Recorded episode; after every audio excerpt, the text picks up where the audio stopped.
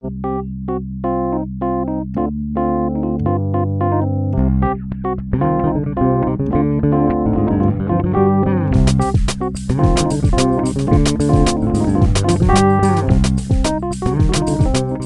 Nobel, cyklus přátelských setkání veřejnosti s vědou, organizuje od léta 2012 Univerzita Jana Evangelisty Purkyně v Ústí nad Labem.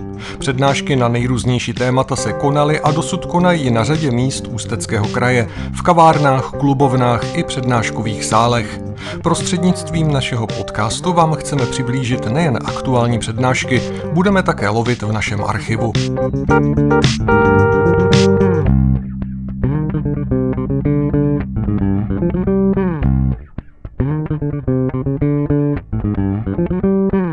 I když to někteří fantasté, ezoterici a mystici najisto tvrdili, v prosinci roku 2012 naši planetu žádná kosmická katastrofa neohrozila a Vánoce přišly, jako by se nechumelilo. Nedá se ale říci, že bychom i do budoucna byli na planetě Zemi v pohodlném bezpečí. Srážka s kometou či asteroidem, výbuch blízké supernovy nebo rozpínající se slunce. To jsou jevy, které mohou být, či dokonce jednou budou, potenciální příčinou konce světa. V lednu roku 2013 nám o tom při setkání v prostorách libereckého knihkupectví a antikvariátu Frič vyprávěl astronom Jakub Rozehnal, tehdejší vedoucí pražské Štefánikovy hvězdárny. 2012 e, nic takového nenastalo, tak kdo byl zklamán, tak e, se dneska dozví, že není všem dnům konec, e, nebo že může být všem dnům konec. Ale e, samozřejmě eh, jsou to, jsou to jaksi eh, možné, možné hrozby, kterým se tu a tam dá vyhnout, někdy při troše štěstí. Nejsou to samozřejmě žádná, žádná proroctví a podobně, jako bylo šílenství kolem 21.12.2012 kdy eh, bych skutečně, kdybych to nezažil, tak bych nevěřil, eh, čeho jsou lidi schopní. Skutečně volali, eh, dejme tomu 14 dní dopředu, volali na hvězdárnu plačící lidé s tím, že co mají dělat, že mají děti ve škole a že teda konec světa a tak dále. Je ta maminka nám psala, že dcera se bojí v pátek jít do školy, tak jsem jim odepisoval, že já jsem se bál do školy v podstatě každý den a e, ať, si z toho, ať si z toho nic nedělá.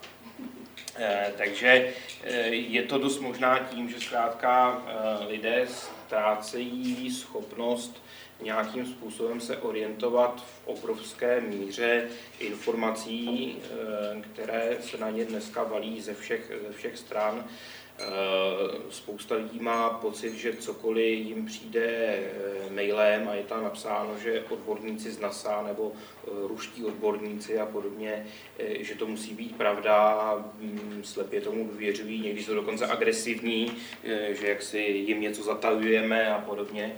Eh, takže to byl eh, v podstatě i důvod, proč eh, jsme si s kolegy na hvězdárně řekli, že tedy budeme páchat osvětu i v tomto, v tomto oboru a vlastně tato přednáška, kterou tady dnes mám, vznikla původně právě jako jaksi vyvrácení možných scénářů konce, konce světa. Když se podíváte do historie, eh, tak eh, zjistíte, že eh, těch konců světa v té psané, dokumentované historii bylo předpovězeno už několik stovek. Čím dál tím se to zrychluje. Na počátku tisíciletí nebo na, na eh, ještě před naším odpočtem, eh, to bylo zhruba jednou eh, za sto let předpovězený nějakého konce světa. V dnešní době už je to průměrně jednou za tři roky přichází, přichází nějaký, nějaký proroctví. Takže to jsou jenom tady si jenom takové ty které jsem, které jsem vybral, protože se o nich všeobecně ví. Možná bych zmínil tady tuto předpověď, to datum nám nic neřekne, ale možná někomu jméno John Gribbin něco řekne. Je podle mě jaksi typické pro dnešní dobu, že eh, John Gribbin, který předpověděl, jakým způsobem bude země roztrhána slapovými silami eh, ve chvíli, kdy eh, se, jakoby se řadí planety do jedné linie právě v tom březnu 1982, což je úloha pro možná střední školy spočítat, jakou silou budou asi tak působit ty planety na, na naši Zemi. Ehm, tak John Gribbin dnes patří k eh, jedním z nejpublikovanějších autorů populárních knih. Eh, u nás eh, mu vyšlo minimálně 10 knih, o popularizuje astronomii a fyziku. Takže je to někdy úsměvné, někdy až zarážející. Tak, Eh, proč se mluvilo o 21. Eh, prosinci 2012? Eh, mluvilo se o něm proto, že podle majského kalendáře to datum by se údajně mělo zapisovat tímto, tímto způsobem. A to je všechno. To je, to je, to je jaksi holý, holý fakt, že 21.12.2012 by podle majského kalendářů údajně mělo být 13.00. To je všechno, to je holý, holý fakt. To, ten, ten zbytek se na to e, nabalil, tak jak se ty zprávy kopírovaly, šířily. E, Majové sami e, neříkali nic o tom, že e, na tomto datu dojde k nějakému konci světa. Oni si zkrátka eh, rozdělili eh, takovou velikou periodu, kterou znali už antičtí myslitelé, říká se jí platonský rok, je to zhruba 25 tisíc let, 25,5 tisíce let. A je to perioda precese zemské osy, která se dá změřit pečlivým pozorováním oblohy. No a oni si zkrátka tuhle tu periodu rozdělili na jakýchsi eh, pět eh, cyklů, eh, pět, pět dílků, tak jako my si rok rozdělujeme do 12 měsíců, tak to oni si tuhle tu velikou periodu rozdělili do pěti, pěti úseků a každému z těch úseků přiřadili nějaké vlastnosti, jako minulosti se říkalo, že eh, je, já nevím, věk ryb a nastává věk no, vodnáře. Eh, to je, to je v podstatě na úrovni těchto, těchto eh, řekněme, astrologicko, no možná jenom astrologických označení. A o konci světa se tam vůbec, vůbec nemluví, žádná taková proroctví nejsou. No a celé se to zkomililo, zkomililo až do té míry, že se začalo tvrdit a dokonce i někteří kolegové se jaksi dopouští chyby v tom, že tvrdí, že má končit majský kalendář. To je samozřejmě velice nepřesné rčení. Když si uvědomíme, co je to kalendář, jak vzniká, pro mnoho z nás už je dneska kalendář vlastně jenom Eh, jaksi kus, kus papíru, eh, který máme v lepším případě na zdi, eh, nebo mm, možná ani to ne, prostě koukneme do pravého dolního rohu na počítači a tam ťukneme, abychom zjistili, jaké, jaké je vlastně dneska datum. Pro nás to vytváří dojem čehosi v podstatě až umělého. Eh, pro naše předky to bylo něco výsustně důležitého a kalendář je vlastně důvod, proč, nebo sestavení kalendáře je vlastně důvod, proč vznikala eh, astronomie eh, jako taková. To sestavit kalendář znamená v podstatě spojit si dohromady dvě nebo více přírodních period. Asi ty nejjednodušší základní periody, které eh, můžeme pozorovat, eh, je eh, v přírodě, je jednak střídání dne a noci a jednak střídání cyklů měsíčních fází. To jsou asi ty nejvýraznější cykly.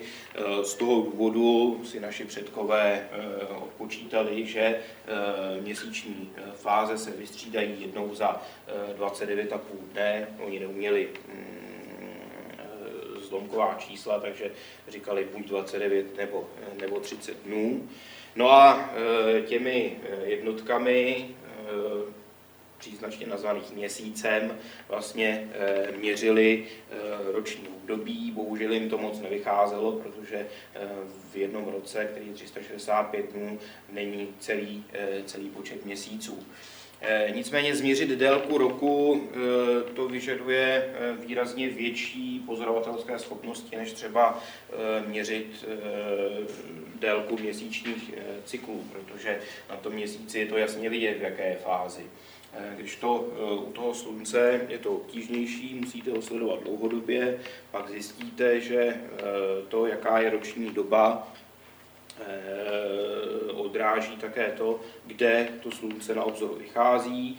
Když eh, je zimní slunovrat, tak tady pro nás na severní polokouli vychází to slunce nejjižněji, potom se zase vrací, o e, rovnostech vychází přesně na východě a e, o letním slunovratu vychází někde na e, skoro e, severo, e, severovýchodě. No a e, délku tohohle z toho e, těch, těch míst které se, které se opakují, vlastně ten pohyb toho slunce po horizontu eh, na, eh, na východu má eh, periodu, která je rovná délce jednoho roku a tu si potom můžeme odpočítat dny. Takže toto je sestavení, sestavení kalendáře.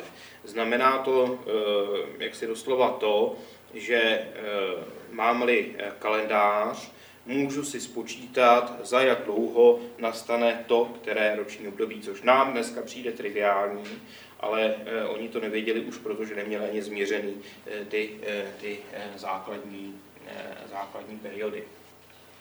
Takže náš kalendář je kalendář sluneční, který tedy jeho dvě základní periody je oběh Země okolo Slunce a rotace Země okolo vlastní osy. Eh, počátky tohohle z toho eh, kalendáře eh, třeba naměřili nebo takový kalendář získali už někdy před pěti tisíci let ve Stonehenge, který je vlastně takovým velikým megali, mega, megalitickým kalendářem. No a májové, ti byli eh, civilizací, která Eh, byla doslova posedlá hledáním jakýchkoliv eh, cyklů, jakýchkoliv eh, period v přírodě. To znamená, oni nejenom, že věděli, za jak dlouho se otočí země, za jak dlouho oběhne země okolo slunce, za jak dlouho se vystřídají měsíční fáze, ale věděli, za jak dlouho se vystřídají fáze Venuše, teďka nemyslím jaksi fáze jako osvětlení kotoučku, ale to, jakým způsobem je Venuše postavená vůči eh, slunci při svém východu nebo při svém západu, eh, eh, jaké jsou synodické, to je k Zemi stažené periody dalších planet, například Marsu nebo Jupiteru, jak, jakým způsobem preceduje právě zemská osa. A tyhle ty všechny cykly spojili do jednoho velikého kalendáře, který vzniknul někdy v 6., 7. Eh, v té přesnosti, v té největší přesnosti eh, někdy v 6. 7. století našeho letopočtu a v té době byl přesnější než kalendář, který eh, se používal tady v Evropě. To byl vlastně starý juliánský, juliánský kalendář. Proto se ten kalendář musel opravovat reformou na Eh, papežem eh, Řehořem, aby eh, se zaváděly že, přestupné, přestupné roky a podobně. Takže to je jaksi princip fungování toho majského, majského kalendáře. Kromě toho, že tam v tom kalendáři jaksi byly různé přirozené periody, tak se tam ještě objevují periody, které zjevně mají význam spíše jaksi buď mystický nebo je náboženského charakteru. A tyhle ty všechny periody se prostě melou v jednom, v jednom kole, kterému se nakonec říká majský, majský kalendář. Eh, problém je v tom, že tenhle ten slavný majský kalendář, eh, o kterém je eh, tady řeč a který se zapisoval tím složitým mechanismem, se v době, kdy se potkala jejich civilizace s naší civilizací, čehož oni velmi brzo litovali mimochodem, problém je v tom, že ten kalendář se už dávno míněno několik set let, nepoužívali. To znamená, oni v něm nepočítali, měli daleko jednodušší, eh, jednodušší kalendáře. No a jestliže eh, se eh, jaksi potkají dvě civilizace, které nemají ty svoje kalendáře aktuálně nastaveny nějaké datum, no tak je samozřejmě velice těžké říct, kde je počátek takového kalendáře, protože kalendář jako takový eh, je založen na periodických dějích a eh, tudíž nemá ani konec, ani začátek. Ten běží furt, nemůže skončit. To slunce taky, eh, teda na země taky bude obíhat slunce pořád. Eh, pořád se bude točit okolo, eh, okolo vlastní osy. Nikde se to nezastaví. Od toho je to, eh, je to kalendář, že si s ním můžeme šáhnout na dny, které přijdou za x, x, x let, desítek let, stovek let, tisíců let. Pořád ten kalendář funguje. Takže musíme si ještě určit nějaký význačný datum, od kterého zkrátka budeme ten kalendář počítat. Západní civilizace si za takové datum vybrala narození Krista. Pomineme-li, že se Kristus eh, tehdy zcela určitě nenarodil, eh, narodil se minimálně o několik let dřív, ale to je jedno, tak zkrátka dohodou jsme si řekli, co je nula na našem kalendáři. Majové si to taky řekli, ale nikam nám to nenapsali. Takže my máme kalendář, který víme, jak funguje, ale nevíme, kde má počátek a tudíž nejsme schopni ten jejich eh, letopočet eh, skorelovat s naším letopočtem. Můžeme k tomu využít třeba eh, významné astronomické události, které by v tom kalendáři byly, v tom majském kalendáři byly zapsány. Možná by se nám to podařilo výrazně lépe, kdyby z mnoha, mnoha knih, tisíců knih, majských se do dneška eh, nezachovaly jenom čtyři eh, útržky. Všechno ostatní bylo spáleno zcela, zcela cíleně. Takže existují různé způsoby, jakými ty kalendáře korelovat. A e, tady vidíte výsledky jednotlivých e, publikovaných e, vědeckých analýz majského kalendáře. A vidíte, že mají rozptyl od roku 1493 až do roku 2532. Tak to je ještě větší rozptyl, než když odborníci určili, že Zimmermann přišel do Liptákova v říjnu 1908 plus minus 200 let. Tady je ještě, eh, tady je ještě větší eh, rozptyl. No a eh, protože znovu si vezmu do Zimmermana, významné dny, události by měly padnout na snadno zapamatovatelná data, tak 21.12.2012 je bez sporu takovým Zimmermanovským datem a proto se o něm tolik mluví. Eh, bylo by nefér nezmínit korelaci eh, bratří Bémů, českých, eh, českých odborníků, která, co se týče datování astronomických událostí a korelace s tím kalendářem vyznívá daleko, daleko lépe než ta populární korelace GMT. Takže jinými slovy, pokud to nevyšlo tady, tak další příležitost máme v roce 2116, konce světa. Tak, čili tolik asi v rychlosti k majskému kalendáři. Čili to všechno byly zkrátka nesmysly a lži, které se na to nabalovaly, až z toho vznikla téměř, téměř panika. Stranou toho, jak si toto stranou a podívejme se, jestli přece jenom tady není jakýsi reálný základ e, pro to se něčeho bát. Když se e, podíváme do e, minulosti, do historie naší země, tak tady se díváme zhruba 5, 550 milionů let zpátky tak eh, tady na tomhle tom grafu eh, máme eh, vyznačeny, vyznačena množství rodů živočišných, které existovaly v tom daném čase a v čase následujícím už nikoli.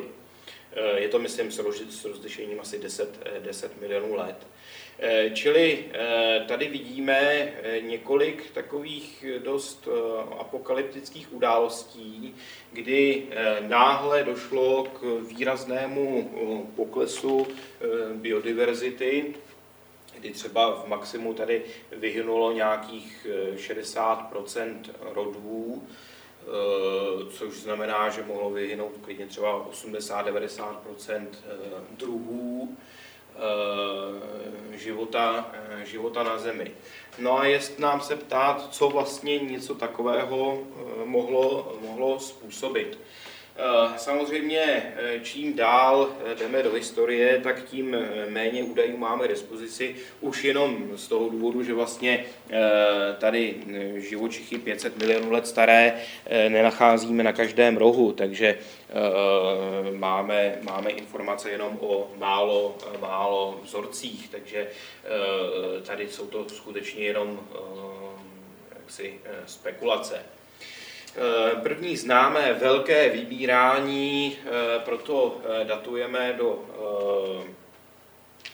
roku asi ne, do doby před 450 miliony let, což bylo období, kdy vlastně většina život, vlastně všechen život byl ještě v moři, tady vidíte takový potvory, tam žili. A Ukázalo se, eh, že je eh, pravděpodobné, eh, že z několika jaksi, úhlů pohledu se to setkává na tom, že prakontinent, který putoval vlastně po celé zemi, v tu dobu procházel oblastí Jižního pólu a na něm vlastně došlo k vytvoření obrovské ledové, ledové vrstvy. No a e, tím, že ta voda tam e, zmrzla a už neodtekla zpátky do moře, tak vlastně poklesla mořská hladina a všechny tyhle ty e, breberky, které žili vlastně na kontinentálním šelfu, tak prostě uschly a, a měli, měli smůlu. Takže v zásadě nic astronomického.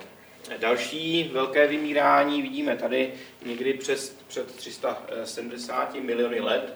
Eh, tehdy eh, začaly eh, hynout trilobiti. O tomto vymírání nemáme v podstatě jednoznačné důkazy o tom, proč by, proč by k němu mělo dojít. Eh, mluví se o globálních změnách klimatu, ale jaksi nejasného původu. Eh, mluví se eh, také o tom, že vlastně je to období, kdy se začaly na Zemi vyskytovat rostliny, které začaly svými kořeny rozrušovat půdu, nebo tehdy ještě nebyla vytvořena, že nějaké skály, a tím vlastně došlo k tomu, že se eh, vymývalo eh, obrovské množství eh, solí do ve finále mořské, mořské vody a kde to chemickými reakcemi vlastně způsobilo prudký úbytek kyslíku, čímž pádem to i tyhle, ty, tyhle ty breverky pochcípaly. Eh, další velké, největší v historii eh, vymírání datujeme eh, do, na rozhraní nebo na počátku křídy, na počátku Triasu, pardon, 250 milionů let zpátky. V současné době se soudí, že tím hybatelem nebo spouštěčem tohle z toho vybírání byl, byla exploze sibirského supervulkánu, který zkrátka otrávil v podstatě většinu, většinu živých, živých tvorů. Mimochodem, jeden takový důkaz nebo jeden argument pro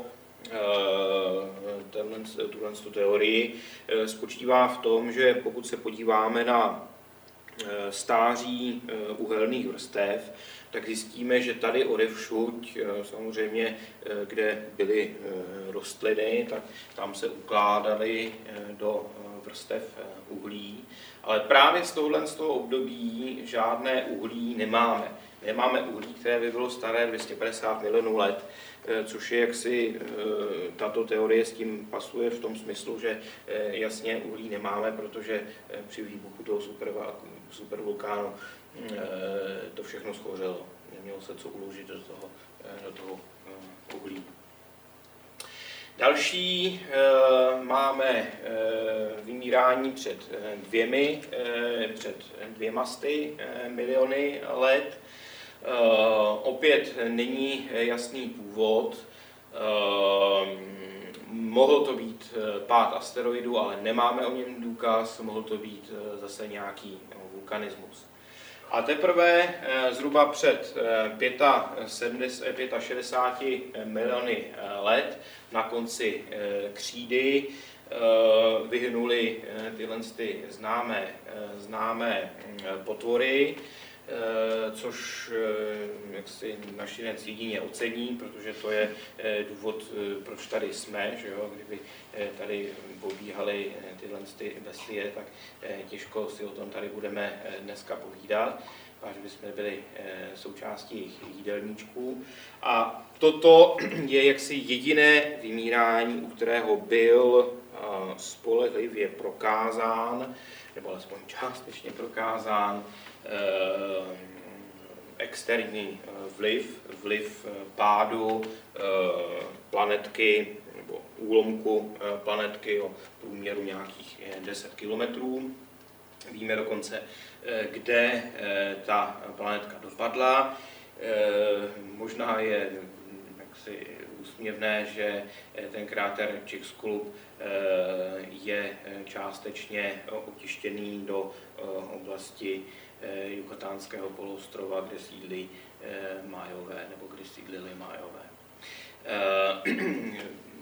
Je dobré, možná užitečné zmínit, že se Eh, českým kolektivu, eh, ve kterém je i eh, náš český astronom, profesor Okrouhlický, podařilo identifikovat i možného původce těchto z těch těles, která, která sem dopadla jako planetku Baptistína. Není to tedy úplně jisté, ale byl to, byl z toho jaksi velmi slavný článek.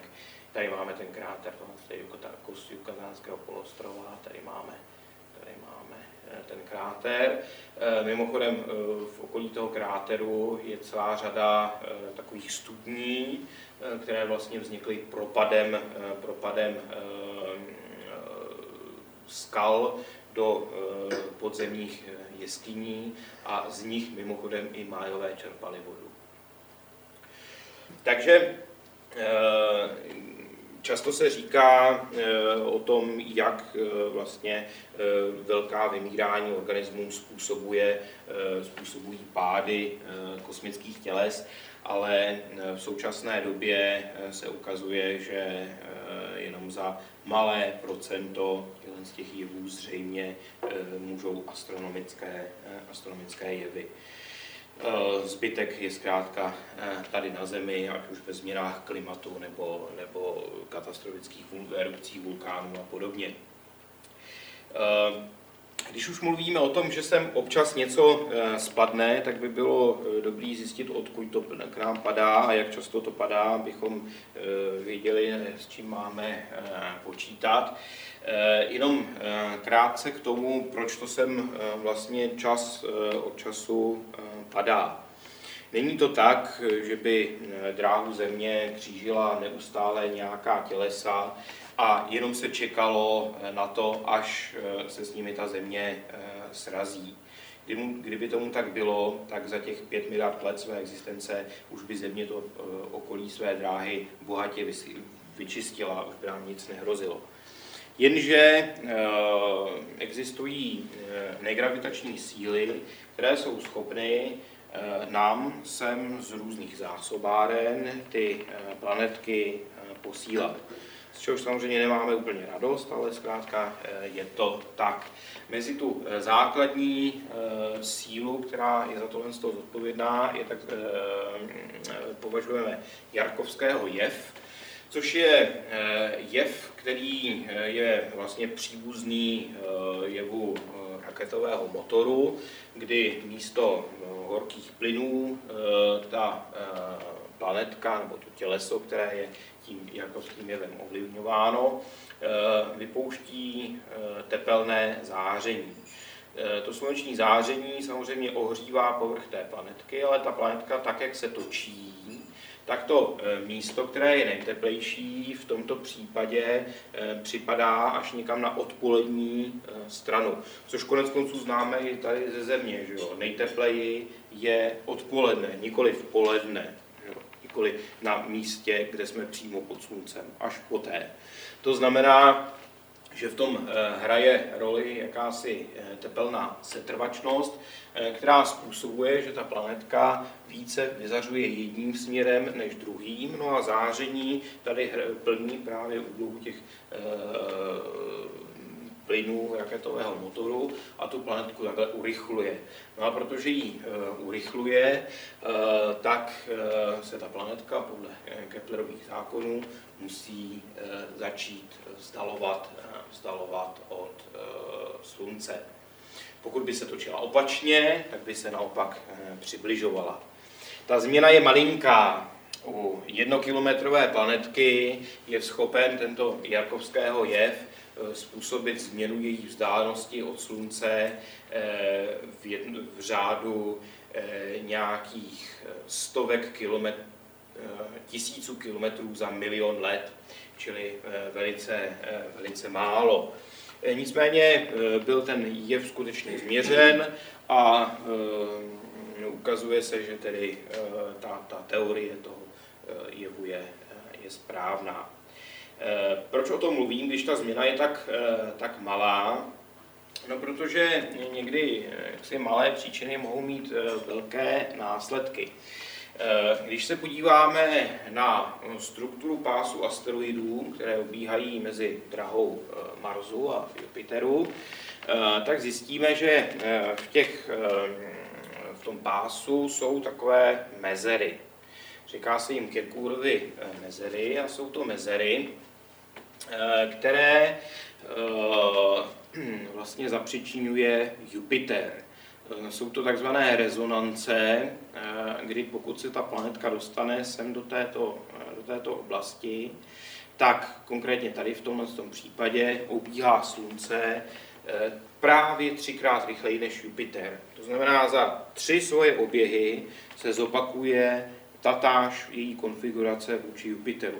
A víme, že Jupiter je největší planeta sluneční soustavy a e, tudíž i e, její gravitační vliv je e, mocný a dochází tady k efektu rezonance, který v podstatě e, můžeme přiblížit, budeme mít dítě na houpačce, budeme ho chtít rozhoupat, no tak nejméně, nejméně práce budeme mít ve chvíli, kdy do něj strčíme, počkáme si, až se vrátí a ve chvíli, kdy se zastavuje, tak do něj zase strčíme a takhle s tou samou periodou se jako kývá ta houpačka, mu budeme uh, uštědřovat malé a malé uh, kopance, tedy fyzikální kopance, myslím, uh, což bude tu houpačku stále více, více rozkývávat, až to dítě bude přelítávat přes to a bude radost. Čili to je působení rezonance. Vidíte, že stačí působit malou silou, ale ve vhodných časových okamžitích, aby to tomu tělesu dodalo výrazně větší energii. No a přesně to eh, se eh, stane ve chvíli, kdy nějaká planetka, která je tady na kraji té eh, zóny, se působením toho Jarkovského jevu, který je pomalý, ale stálý, dostane právě sem do té mezery a v tu chvíli se ukazuje, že ten způsob, jakým přijímá ta eh, planetka eh, energii, je ten, že zvětšuje svoji eh, excentricitu. Tady máme na příkladu dráhu nějakého asteroidu, který se dostane do rezonance s Jupiterem a během relativně krátké doby dojde, řekněme, milion let, Eh, dojde k tomu, že excentricita té dráhy se zvýší natolik, že eh, ta planetka začne křížit dráhu Země. Takže eh, za to, že se tady vyskytují balvany, které sem občas padají, může svým způsobem jednak Jupiter, a který nám je sem posílá, a oblast pásu planetek, odkud nám je sem, nám je sem posílá.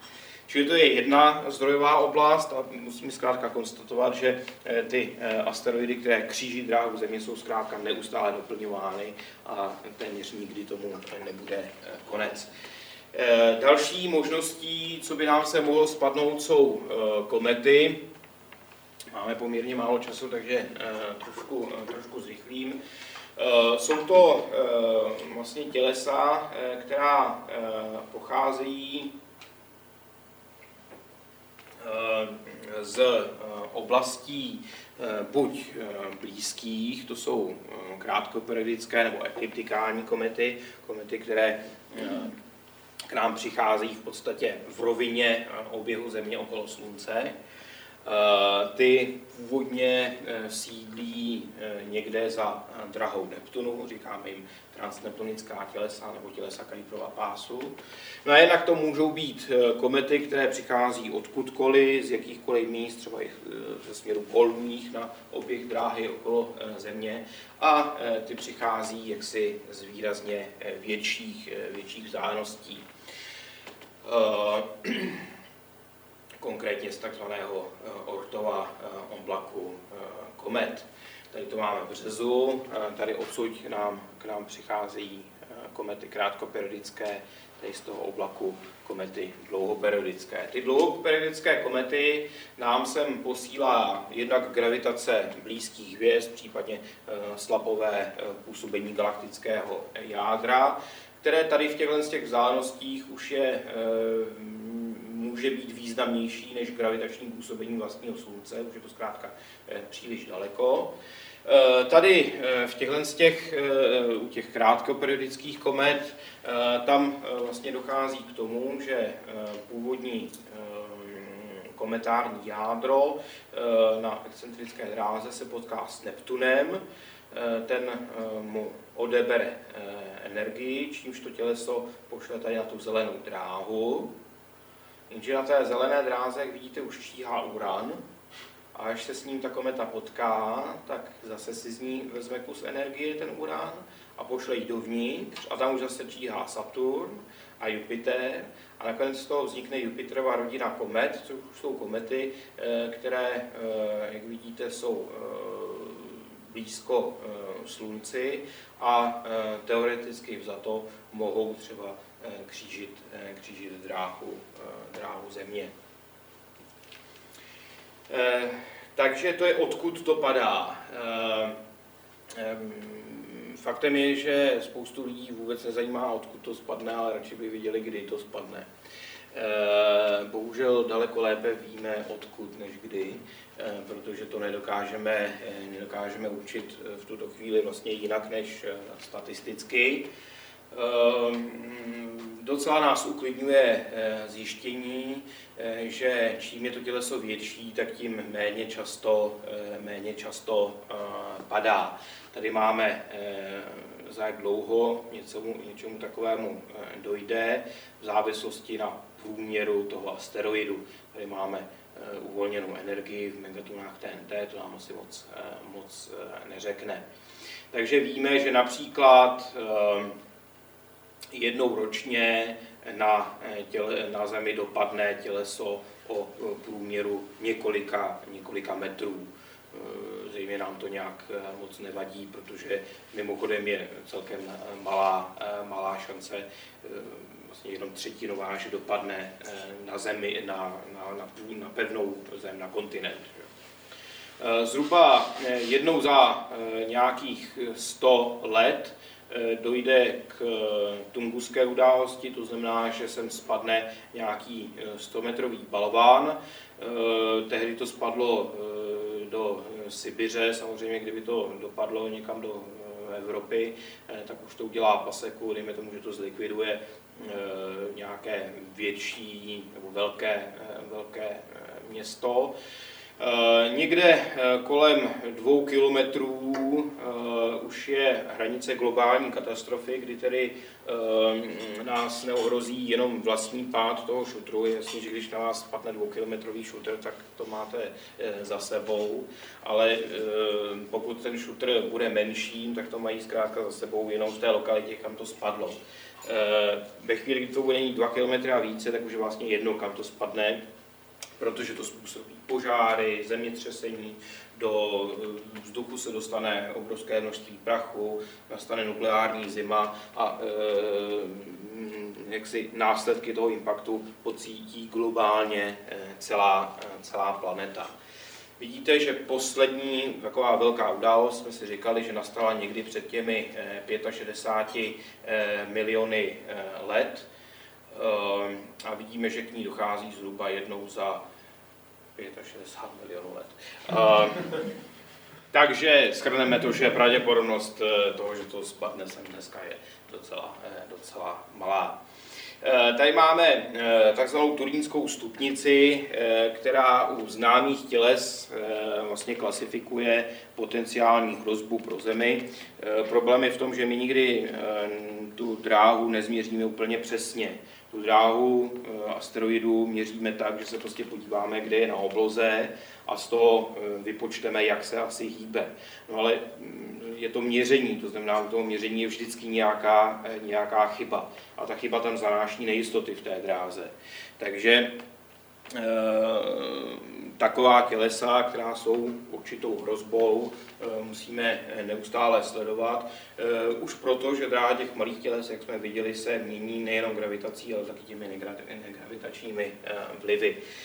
V současné době neexistují žádná tělesa, která by byla na té klasifikační stupnici výš než na stupni 1.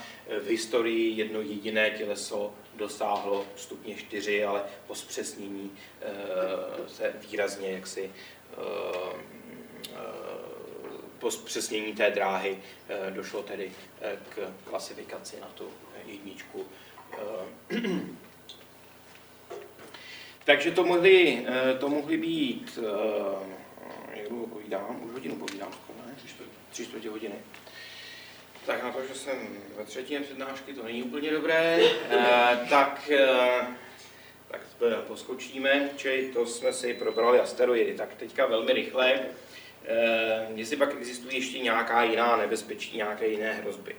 Ano, existují, ale jsou ještě méně pravděpodobné než jaksi zásah zemi, země nějakým asteroidem. Tady je někde Jo, není chyba. Eh, řeč je o eh, takzvaných supernovách, eh, což jsou velice hmotné hvězdy, které v závěru svého vývoje prožijí velice bouřlivý, bouřlivý konec jako takzvané supernovy. Život hvězdy je v podstatě neustálý souboj s gravitací. Ta gravitace se snaží tu hvězdu smrštit, Eh, proti té gravitaci eh, nám působí eh, tlak plynu a záření nebo gradient tlaku plynu a záření. No a ten tlak plynu a záření je mimo jiné závislý třeba na tom, kolik částic vnitru Slunce máme. Eh, čím víc tam těch částic je, tak si to můžeme představit tak, že nafoukneme pytlík, no a čím víc částic tam nahustíme, tak tím víc ty částice, tím častěji budou bušit do stěny toho pytlíku a eh, tím eh, větší tam bude tlak. Čili čím víc částic, tím víc, tím víc tlaku. Problém je v tom, že ve slunci dochází k termonukleárním reakcím, no v každé hvězdě dochází k termonukleárním reakcím, a e, díky tomu e, to e, palivo za prvé někdy dojde, čímž pohasne tlak záření, ale navíc, co ty termonukleární reakce dělají. Ty termonukleární reakce nám z vodíku vyrábí helium. Jinými slovy, ze čtyř částic se vyrobí jedna částice. Takže těch částic tam ubývá. Mají sice větší hmotnost, ale jich čím dál tím méně a méně. A to je důvod, proč ta e, gravitace vždycky nakonec nutně zvítězí. Ta hvězda se nakonec vždy nutně smrští. To, e, kam se smrští, do jaké podoby se smrští, závisí na tom, jakou bude mít hmotnost. Naše slunce se eh, smrští do takovéhle malinké hvězdičky, které se říká bílý trpaslík. Okolo se vytvoří takzvaná planetární mlhovina. Takhle bude eh, vypadat naše slunce za nějakých 6 miliard let. Eh, pokud je ta hvězda hmotnější, tak i ten kolaps bude bouřlivější a nezastaví se u toho bílého trpaslíka, ale eh, dojde až eh, třeba ke stádiu neutronové hvězdy a eh, té, tomu vzniku té neutronové hvězdy předchází právě výbuch supernovy. No a pokud je ta hvězda ještě mnohem a mnohem hmotnější, třeba 50 krát hmotnější než naše Slunce, tak se eh, nezastaví eh, ten eh, její vývoj ani u té neutronové hvězdy, ale vznikne černá díra, tady máme na obrázku. Takže to jsou jednotlivé možnosti toho, kam to ta hvězda může dopracovat. Supernovy, jenom v rychlosti, klasifikujeme z historických důvodů podle spektra na to, jestli se v tom spektru vyskytuje eh, vodík nebo nevyskytuje. Eh, pak máme další eh, dělení. To dělení je velice nešťastné, protože se ukázalo, že ve skutečnosti třeba supernovy, které jaksi mají které nemají ve svém spektru křemík, ale zároveň tam nemají vodík, mají mnohem víc společného s těmi, vodíkový, s těmi vodíkovými, než tady s těmi, s těmi křemíkovými.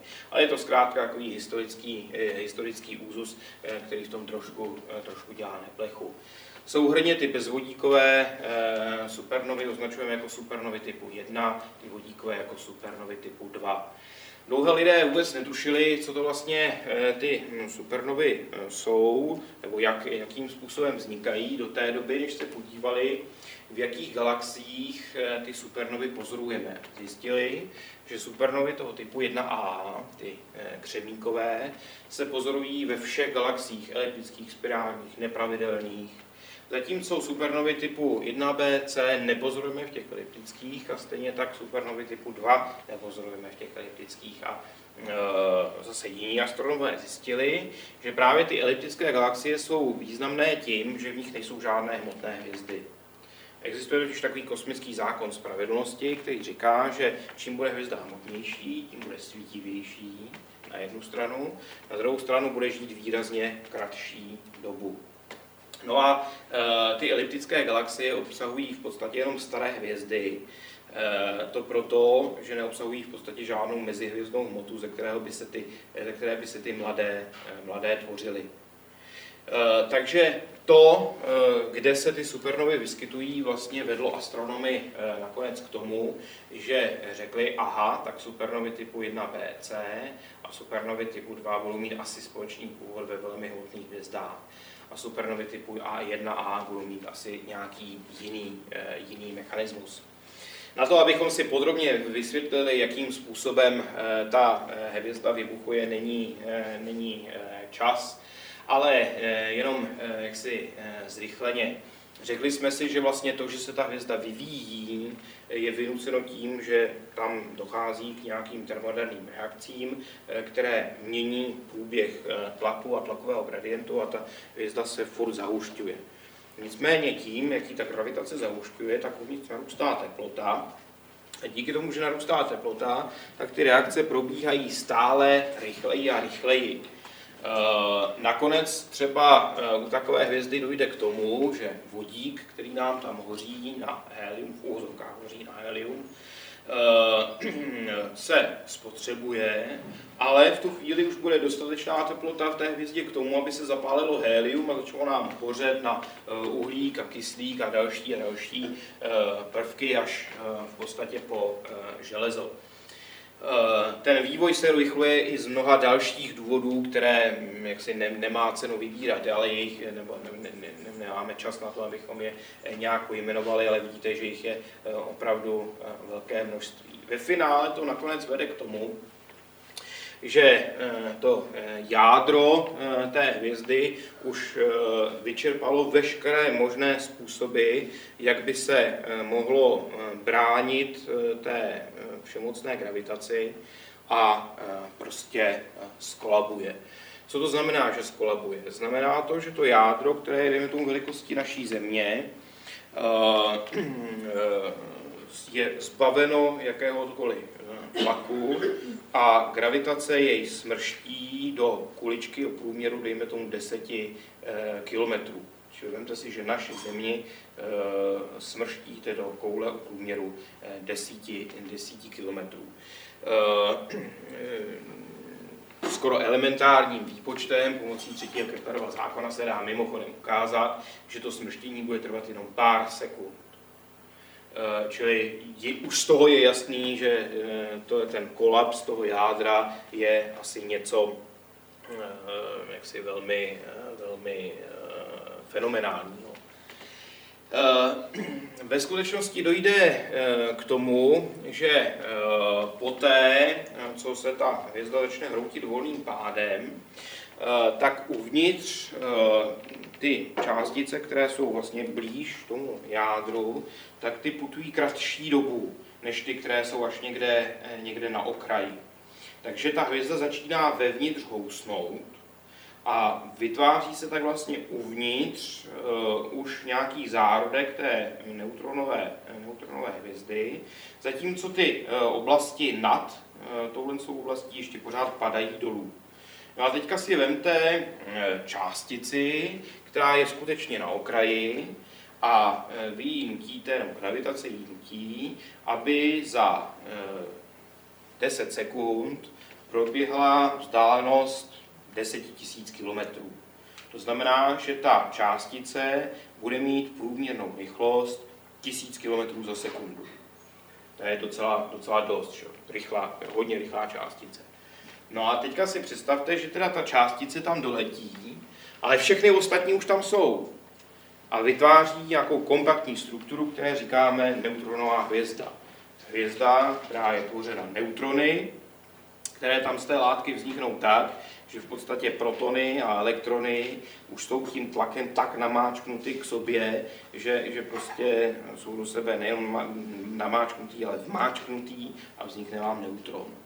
No a tahle ta nebohá částice, která putuje takovouhle obrovskou rychlostí, narazí na kompaktní strukturu, pevnou, nestlačitelnou strukturu. Tak co to s ní udělá? No samozřejmě ta částice si strašně namele že když takovouhle rychlostí eh, vleze, eh, vleze dovnitř. Eh, takže samozřejmě se odrazí a vznikne rázová vlna, o které se dřív lidé domnívali, tuto teorii publikovali slavní astronomové Fritz Zwicky v roce 1939 a vlastně až do nějakých 80. let se mělo za to, že tohle je jaksi ten důvod, proč vybuchují supernovy. Že tohle je vlastně ta rázová vlna, eh, která vznikne tímhle tím odrazem, eh, je to, co tu hvězdu rozsvítí. Ta skutečnost je eh, reálně daleko, daleko komplikovanější, ale na to tady nemáme skutečně, skutečně prostor. Snad jenom poznámku k tomu, že se ukazuje, že vlastně, když se to jádro začne hroutit, tak tam vznikne obrovské množství nestabilit.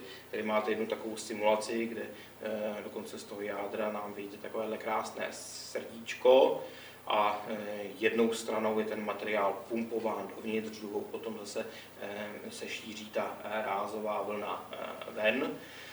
Se říká o supernovách, že vlastně mimo jiné jim vděčíme za naši existenci, protože supernovy jediné jsou schopny produkovat prvky těžší než, těžší než železo. Takové prvky tady určitě potřebujeme. Jsou mimochodem součástí našeho těla. Takže v podstatě jediné supernovy vyrábějí tyhle ty prvky, tady je řečeno jakým způsobem, ale to je z přednášky o supernovách, to znamená, nebudeme se tím, nebudeme se tím zabývat. Možná k těm supernovám jenom ještě zmínka, že v podstatě drtivá většina, asi 99% výbuchů té supernovy pochází nebo se, se vyzáří ve formě neutrín. To jsou eh, pekelné částice, který, se kterými astronomové a eh, fyzici mají neustále eh, problémy. Nejdřív se zdálo, že nemají hmotnost, pak nedávno jste slyšeli, že se zdálo, že běhají rychleji než světlo, pak se zjistili, že v CERNu měli blbě zastrčený kabel počítače. Takže furt jsou s nima nějaký, nějaký, nějaký problémy. Ty, ta neutrína eh, mají eh, tu mm, vlastnost, že eh, v podstatě neinteragují, téměř neinteragují s hmotou, nebo jenom velice, velice slabě. To znamená, za tu dobu, co já tady povídám, tak vám proletěly miliardy a miliardy těch neutrín a Eh, na většině z nás to nezanechalo vůbec žádný eh, následek. Říká se, že jenom jedno v životě se v nás, eh, v nás zachytí. Čili ta neutrína bez problému postupují od toho jádra celou tou supernovou ven a odnáší 99% energie toho výbuchu. Asi 1% je schováno v té obálce, kterou jste tam viděli na obrázku, jak se rozpíná. A pouhá setina procenta je záření. A to je to, co my vidíme. A říkáme si, podívejte, jak se ta hvězda zjasnila, ta musí zářit. A přitom je to jenom setina té energie. Čili ty, ty výbuchy těch supernov jsou mnohem a mnohem intenzivnější, než jsme si kdy dokázali, dokázali představit. Tak, tohle to je nic. No a e, pak ještě existují jedny supernovy. To nejsou supernovy z těch obřích hvězd, ty obří hvězdy mají tu výhodu, že jsou hodně jasný a jsou vidět. Takže my víme o spoustě takových hvězd, které by mohly vybuchnout jako supernova, třeba hvězda Betelgeuse, jsou hvězdí v Orionu, ta bez zesporu vybuchne jako, jako supernova.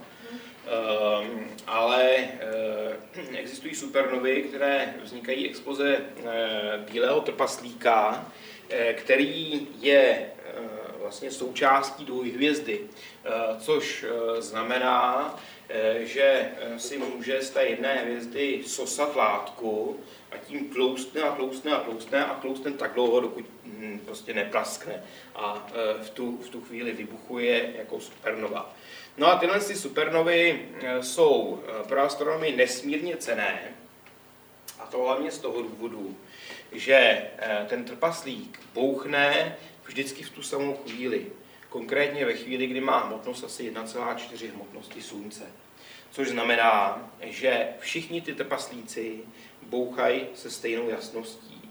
A to astronomové strašně oceňují, protože jestliže víme, jaká je skutečná jasnost té bouchající hvězdy supernovy typu 1A a změříme pozorovanou jasnost, a víme, že eh, jasnost té supernovy nebo intenzita záření ubývá eh, se druhou mocninou vzdálenosti, tak dokážeme spočítat, jak je ta, která daná supernova daleko. A protože ty supernovy svítí hodně, hodně moc, tak jsou vidět na veliké vzdálenosti, až do cizích galaxií. A díky nim jsme schopni určovat vzdálenosti eh, hodně, hodně vzdálených galaxií. A mimochodem na měření vzdáleností supernov typu 1A bylo změřeno Hubbleovým dalekohledem. Byla změřena skutečnost, že náš vesmír se rozpíná stále rychleji a rychleji bylo na konci 90. na konci 90. let. A byl to vlastně hlavní úkol Hubbleova dalekohledu, tohle, to, tohle to měřit. Takže ty trpaslíci jsou pro nás tímhle s tím jaksi nesmírně cení. Bohužel, Uh, ukazuje se, že, nebo ukazuje se, ty, ty trpaslíci taky strašně málo svítí předtím, než vybuchnou. A díky tomu uh, o spoustě z nich, kteří nás možná někde obklopují, obklopují a v budoucnu se chystají vybuchnout jako supernova typu 1A, uh, nevíme. Tak, tady máme zase jenom popsaný, jak bouká takový trpaslík, uh, podívejte se, je to hrozný. Tady máme, jak se šíří, šíří ta exploze z jádra na povrch asi za 1,3 sekundy. Čili vemte si, že za jednu sekundu prostě vybuchne naše země. Eh, bohužel ještě existují alternativy, jak by to mohlo bouchat, což mnozí neradi vidí, protože to znamená, že by mohli mít plastici trošku jiné jasnosti a eh, potom celý ten způsob měření těch vzdáleností by selhal. Jenom v rychlosti slavné supernovy, eh, supernova Geminga, Geminga uh, znamená zkrátku od Gemini Ray Gamma Source, zdroj gamma záření v souvězdí blíženců přeloženo. A zároveň to ale v jakémsi milánském dialektu znamená něco jako houby s octem nebo tady je prd, nebo něco takového. Což je mimochodem přesně to, co astronomové viděli eh, na místě tohohle z toho zdroje gamma záření. Eh, dlouho, dlouho, des, desetiletí se nedařilo identifikovat optický protějšek toho zdroje rengenového záření, nebo toho gamma záření. Vidělo se, že tam něco strašně svítí, ale to, co svítí, jsme neviděli. Teprve s pomocí eh, satelitů jsme eh, odhalili neutronovou hvězdu, eh, která, která je vlastně pozůstatkem výbuchu supernovy. Je to mimochodem jedna z nejbližších supernov, které kdy vybuchly. Dokonce se podařilo tady na Zemi v oceánských sedimentech detekovat izotopy, které pocházejí z toho, jak nás ta gaminga tehdy ozářila historicky nejjasnější supernova, eh, jasná asi jako měsíc v první čtvrti. Eh, samozřejmě tehdy o tom psali jenom mniši, že jo? takže eh, jako ta, ta jasnost není jaksi úplně exaktně změřená. Vidíte, že vybuchla výrazně dále 7000 světelných let od Země, čili více než, nebo téměř desetkrát, ještě více než 70krát dále než, než ta Geminga. Eh, supernova z roku 1054, velice slavná, protože je to první supernova, po které se podařil identifikovat eh, zbytek. Eh, dneska ji pozorujeme jako pulzar v kraví mlhovině. Supernova z roku 1572, kterou pozoroval Tycho Brahe. Je to první supernova v souvězdí Cassiopeii, tady vidíte, to nakreslil Brahe, Cassiopeu, tady nakreslil tu novou hvězdu. A je to první supernova, u který bylo provedeno měření vůbec, jak proběhla, jak, jak se vyvíjela jasnost té hvězdy v závislosti na čase. E, úžasná věc, v roce 2008 se povedlo naměřit e, spektrum téhle supernovy, nad čímž by e, Tycho Brahe určitě jak si ustrnul, jak je něco takového možné, tak je on neviděl, co je to spektrum, že jo? ale Eh, jak je možné, že jsme naměřili spektrum něčeho, co vybuchlo před 400 eh, lety. No a to je díky tomu, že eh, světlo letí konečnou rychlostí a že když ta supernova bouchne, tak blikne vlastně na všechny strany. Že jo? Tak si vemte, že tady vybuchla supernova a teďka k vám letí světlo té supernovy, kterou vy pozorujete, jak se zjasňuje, ale zároveň to světlo letí taky sem, a tady se odrazí od zdi a potom letí zase k vám. A vy vlastně vidíte jakousi světelnou ozvěnu eh, toho, eh, toho záblesku. Ve, v, jak si v roli té stěny eh, máme nějaké třeba veliké, veliká mračna prachu a plynu, od kterých se to prostě odrazí a my vidíme vlastně záblesk té supernovy s časovým spožděním. A pokud se díváme do správného místa, tak se díváme právě na místo, od kterého se to odrazilo. Ehm, I Kepler se dožil eh, své eh, supernovy. Teďka se všimněte, 1006, 1054, 1572, 1604, tak vychází to zhruba jednou za 100 let, když přimouříme, eh, přimouříme oko, což je i teoreticky vypočtená frekvence výbuchu supernovy. A od té doby ani ráno. Respektive byla rána v Kasiopeje, asi ještě před třemi lety, eh, ale nikdo ji nepozoroval. Dneska pozorujeme pouze pozůstatek po té supernově, víme, že před třemi lety vybuchla, ale nikdo, nikdo ji neviděl. Možná měli lidi jiné starosti, nebo bylo zataženo dlouhou dobu, anebo, což je asi nejpravděpodobnější, v té době mezi eh, zdrojem, mezi supernovou a zemí ležel nějaký velký prachoplný oblak, který to světlo pohltil a dneska už, eh, dneska už tam není. O supernovách se traduje strašná spousta eh, nesmyslů. Eh, v televizi jsem slyšel, jak právě Betelgeuse 21.12.2012 vybuchne a v noci bude světlo jako ve dne, tak pomineme-li, že je poloviční šance, že ta eh, hvězda vybuchne na denní obloze, že jo? tudíž ve dne bude světlo jako ve dne, ne v noci je světlo jako ve dne.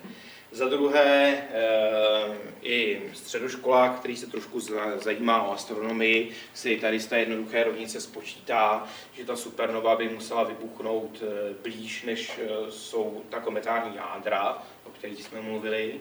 To znamená, o té hvězdě bychom bez zesporu věděli a měli bychom jiné starosti, než vybuchne jako supernova. Pak se tvrdí, že blízká e, supernova nás při svém výbuchu ozáří smrtelným zářením, e, což může být pravda, ale ta supernova musí být velice blízko. Tady, to je dokonce můj výpočet, když jsem spočítal, za jak dlouho bychom od supernovy, která je od nás 10 světelných let, obdrželi dávku 6 sievertů. Eh, obvykle se udává eh, jako smrtelná dávka tři sieverty, ale to by teoreticky ještě někdo mohl přežít. My jsme na konci světa, takže chceme, aby všechno pochcípalo, takže jsme dali šest sievertů jako spolehlivě e, smrtící dávku. A vychází nám, že třeba kdybychom obdrželi od té gamingy dávku, tak za 15 minut je po všem. Ale to se samozřejmě týká eh, jaksi eh, místa ve vzdálenosti Země od té eh, supernovy. Ale my tady jsme aspoň prozatím, zaplať pámbu, chráněný, chráněný ozonovou vrstvou, která to záření pohlcuje. Takže sem na Zem by nedopadlo nic. Ale kosmonauti, ty by jaksi se museli rychle pakovat za 15 minut, Fakt je, že zase tam eh, na té oběžné dráze tam je spousta dosáků, ty drží víc, takže třeba by to, eh, třeba by to stihli. Tak, jediný eh, fakt, který jaksi by mohl Zemi od té supernovy ohrozit, je, že ta supernova kromě elektromagnetického záření plive taky spoustu částic, velice rychlých energetických, kterým se říká kosmické záření, a to kosmické záření, když začne bodat do naší eh, atmosféry, tak začne štěpit molekuly dusíku. Eh, ten dusík začne se velice rychle spojovat s kyslíkem, vzniknou oxidy dusíku a ty jsou jedovatý pro tu eh, ozonovou vrstvu. Takže ji začnou devastovat a modely ukazují, ovšem jsou to modely jaksi ad hoc, nejsou to žádné sofistikované modely mm, klimatu, ozonosféry, proudění, e, nic takového neexistuje v tuhle chvíli, čisto hrubé odhady, že jaksi výbuch supernovy bližší než 30 světelných let e, by znamenal e, jaksi úbytek asi poloviny ozónu.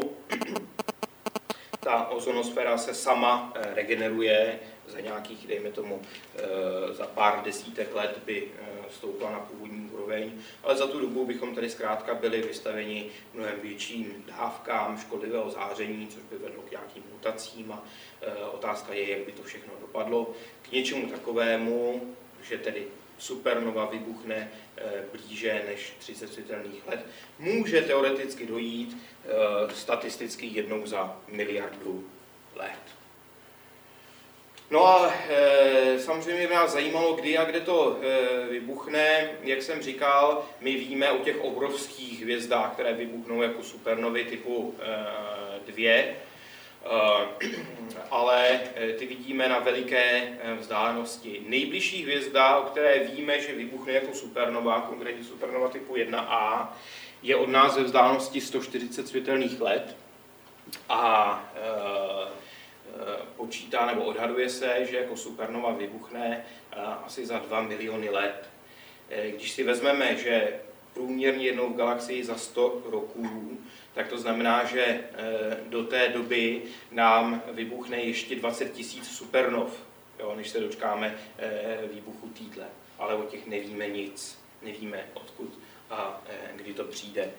Ehm, bezpečně víme, že žádná taková hvězda se nenechází do vzdálenosti 50 eh, světelných let od nás, čili můžeme být klidní.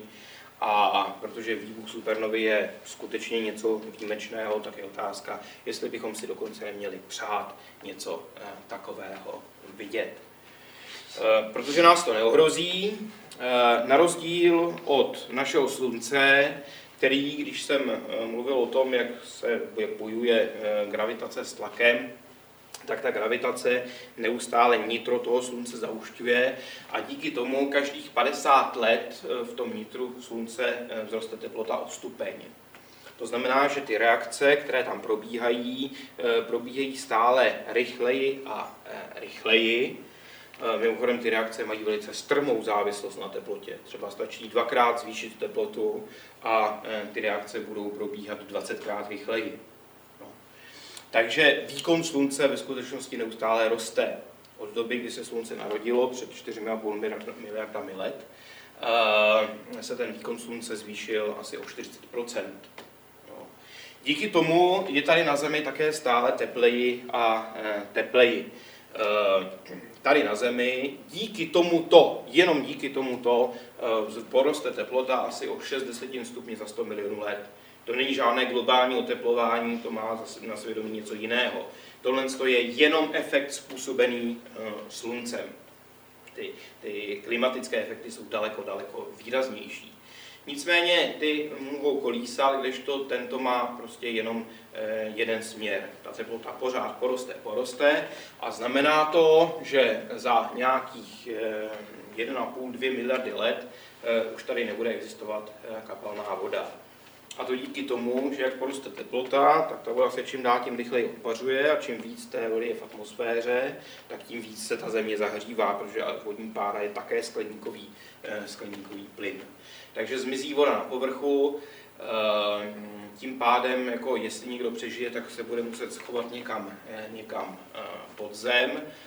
Problém je v tom, že za 5,5 miliardy let bude slunce asi 2000 krát svítivější a 150 krát větší. To znamená, jeho okraj bude šahat někam za dráhu Venuše, Eh, a eh, teplota eh, tady na Zemi podle modelu dosáhne asi 2000 stupňů, takže kdyby se někdo zahrabal pod zem, tak bude mít dost smůlu, protože při dvou tisících už se taví v podstatě všechny, všechny materiály člověka nevýjímaje.